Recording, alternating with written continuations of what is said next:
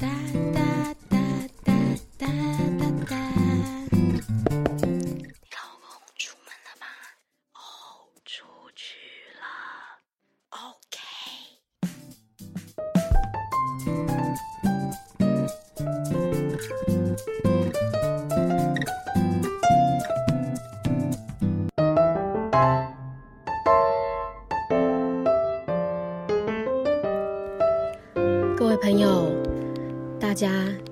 早安啊！对，最近大家因为疫情的关系，呃，宣布了又延长到六月底，小孩也不用上课，但是妈妈还是要找自己喜欢事情的做。呃，基于之前呢，我想要分享一个是最近大家应该在家里追剧的时候，应该知道 Netflix 他的原创作有一个叫做《后羿骑兵》，《后羿骑兵》的一部电影。对，这其实很早之前的时候就已经出现的一个一个电影集。那它这个电影集很特别，是我最近对，因为最近不能老公不在家了，老公就常常在家，所以就推荐了我老公看这一部就是西洋棋为主题的一个电影。那他就是呃安雅泰勒乔伊呃来演这个女主角叫贝斯。那它里面就是完全，就像我本来我也是完全不会 看西洋呃玩西洋棋的人，可是我会因为这个主题让我对西洋棋也是从今的刻板印象会改观。那他这一部就是真的是绝无冷场，为什么呢？因为它就是一个女性当时。的主题是在一九五零年，是复古奢华的时尚风格的场景里面所诠释的一部西洋棋，从逆境中成长，然后打败所有的男性哦。对，这个很符合我们老公不在家精神。对，虽然我们不是说女权主义一定是当家第一，但是呃，它是一部真的女性的作品。是针对就是女性没有被打败，越来越挫越勇的一个故事。那它这个一开始这部片真的是无人关注，到后来真的是大爆红。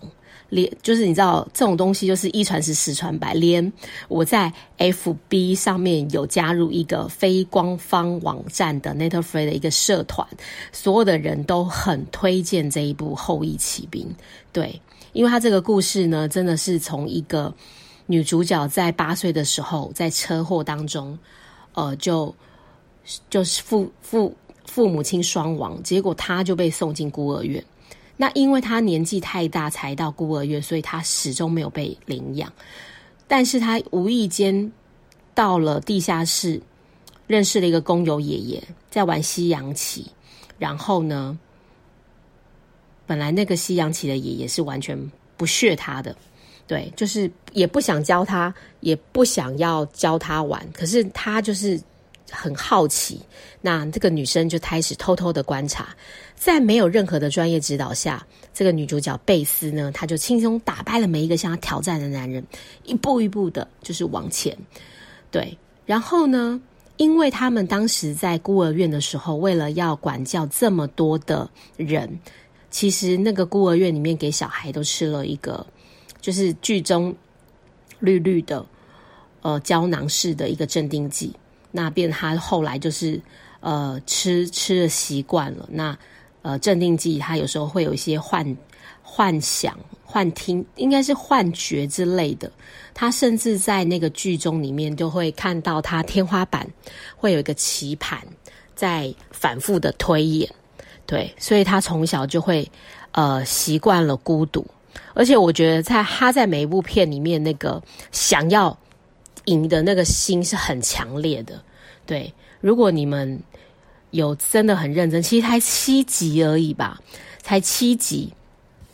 那那七集里面就很多这个女生的招牌动作，她就是会常常手托着那个她的两个呃腮帮子，这也不要叫腮帮子，就是两个脸颊，然后眼睛又大到一个像精灵似的。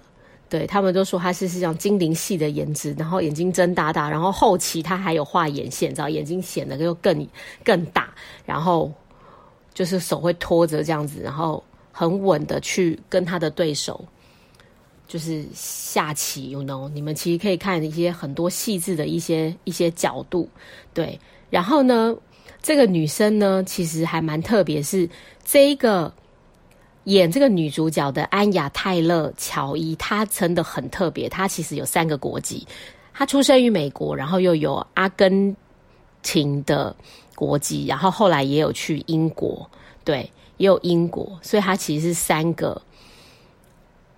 国籍的一个女生，所以她的特独特的气质就能驾驭她在演这个少女时代的孤僻古怪的的样子，然后她也能化身在这个男人堆当中知性又神秘的女人。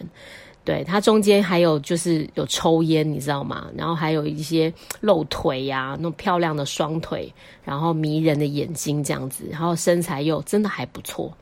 对，然后里面其实有。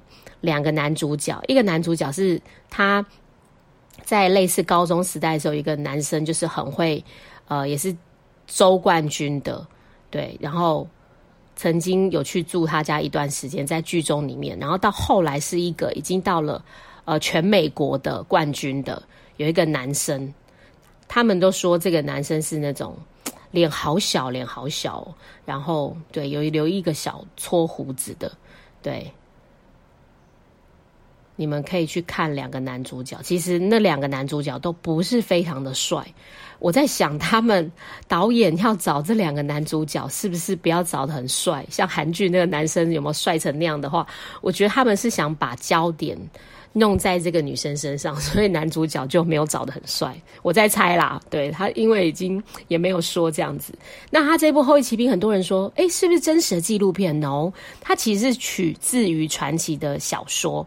对，呃，小说的，一九八三年推出同名虚构的小说，但是呢，虽然是虚构的这个人物，但是《Nether Free》里面所有每一场比赛都是真实的发生过，对，都是真实的哦，而且是导演跟编剧啊，他们真的是研究了一九七零年代到至今的近百场的国际西洋棋赛，挑选出最反转、最刺激的。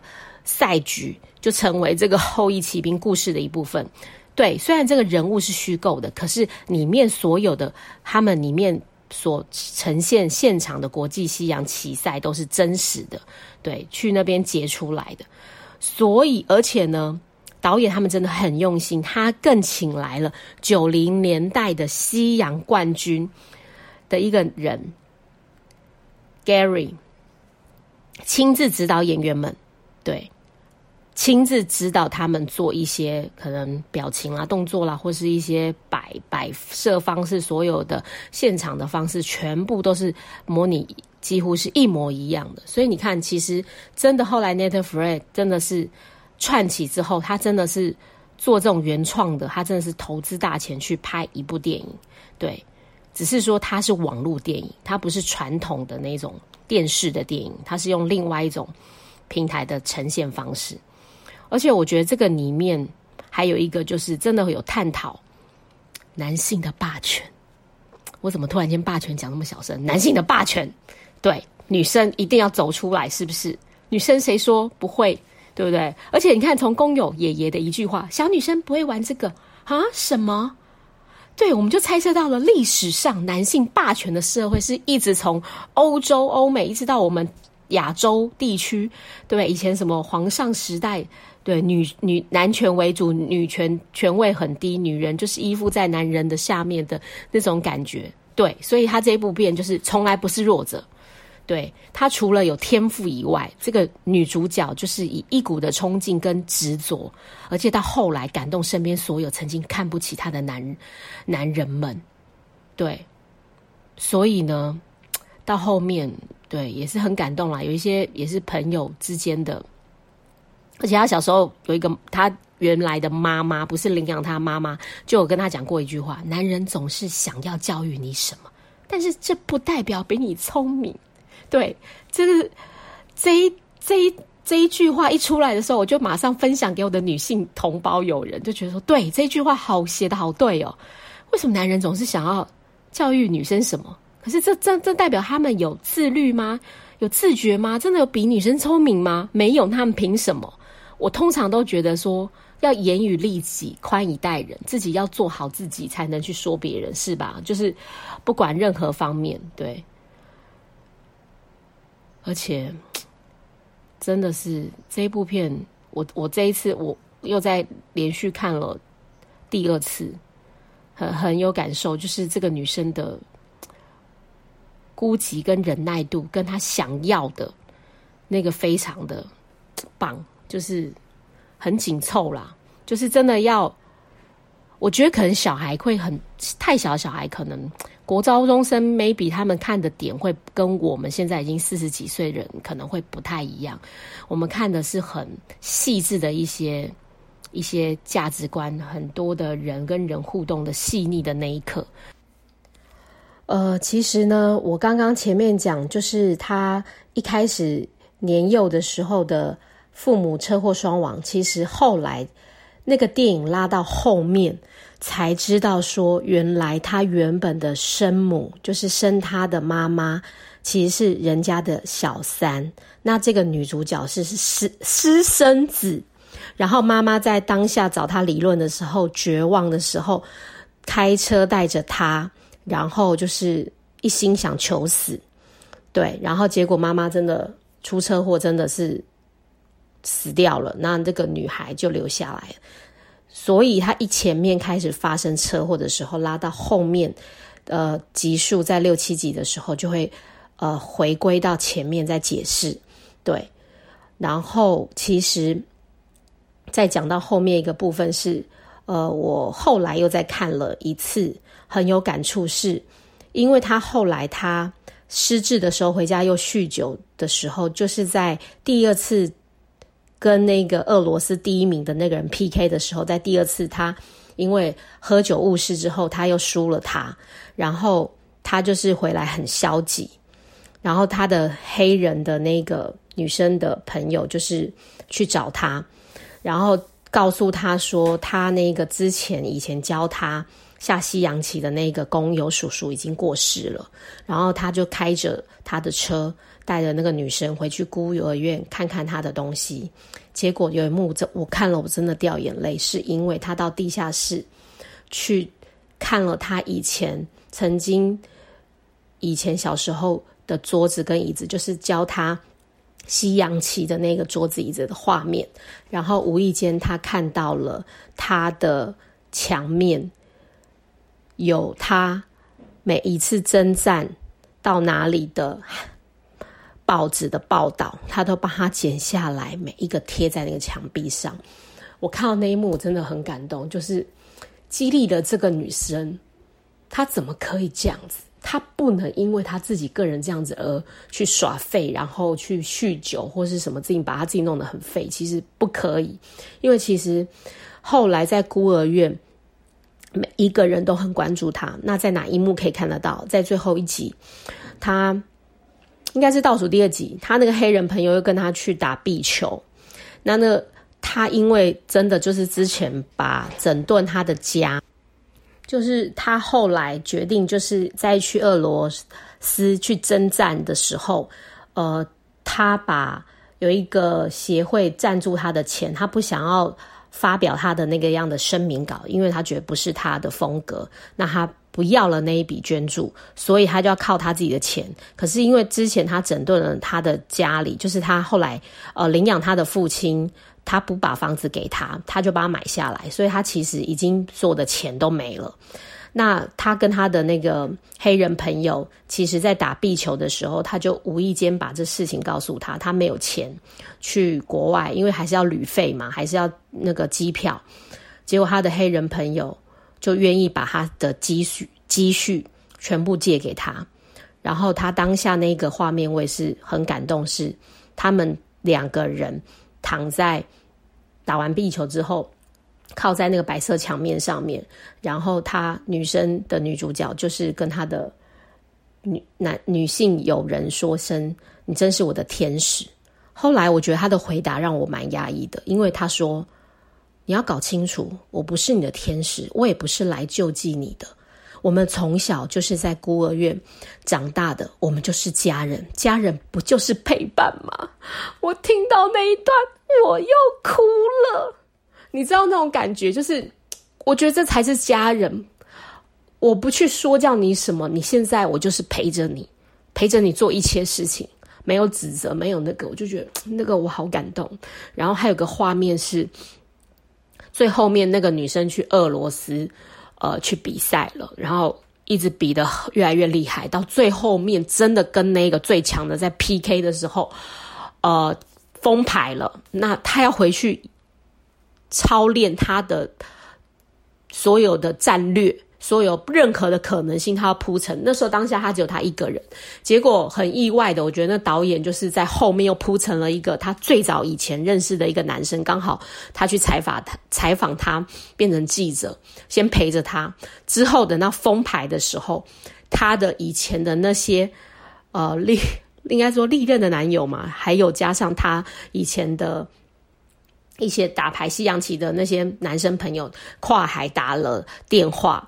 帮他想了很多的策略，给他无比的信心推演，然后到最后面他胜利，他们一起替他开心，那个感觉很棒。就是我觉得在这部电影里面，我最感动的三个片段就是这些。我觉得那给我很大的力量，是我们人虽然有时候适合孤单一个人去静静的做一些事，可是有时候也真的需要。亲人或朋友的陪伴，我觉得这很棒的，因为我们生命当中有太多的的称谓跟情感，呃，亲情、爱情、友谊，然后还有各种不同的人的关系，其实都随时在扮演着，是妈妈，是爸爸，呃，也是人家的母亲，也是人家父亲，也是人家的子女。其实我们的角。色是一直都是在变化的。那我觉得这一部片给我很大的激励跟温暖。那虽然是这段时间疫情，呃，这几天有感觉到数字是有降下来的，在不管在台北或新北，那我觉得大家共同努力奋斗，在家里看一些这种温暖的片，呃，继续努力，大家加油。最后面。后面的音乐是来自于我的好朋友帕卡熊先生提供给我，他前几天直播的呃唯独白的钢琴创作曲，在最后面给大家听一下。那我是老公不在家，Angel，下回见，拜拜。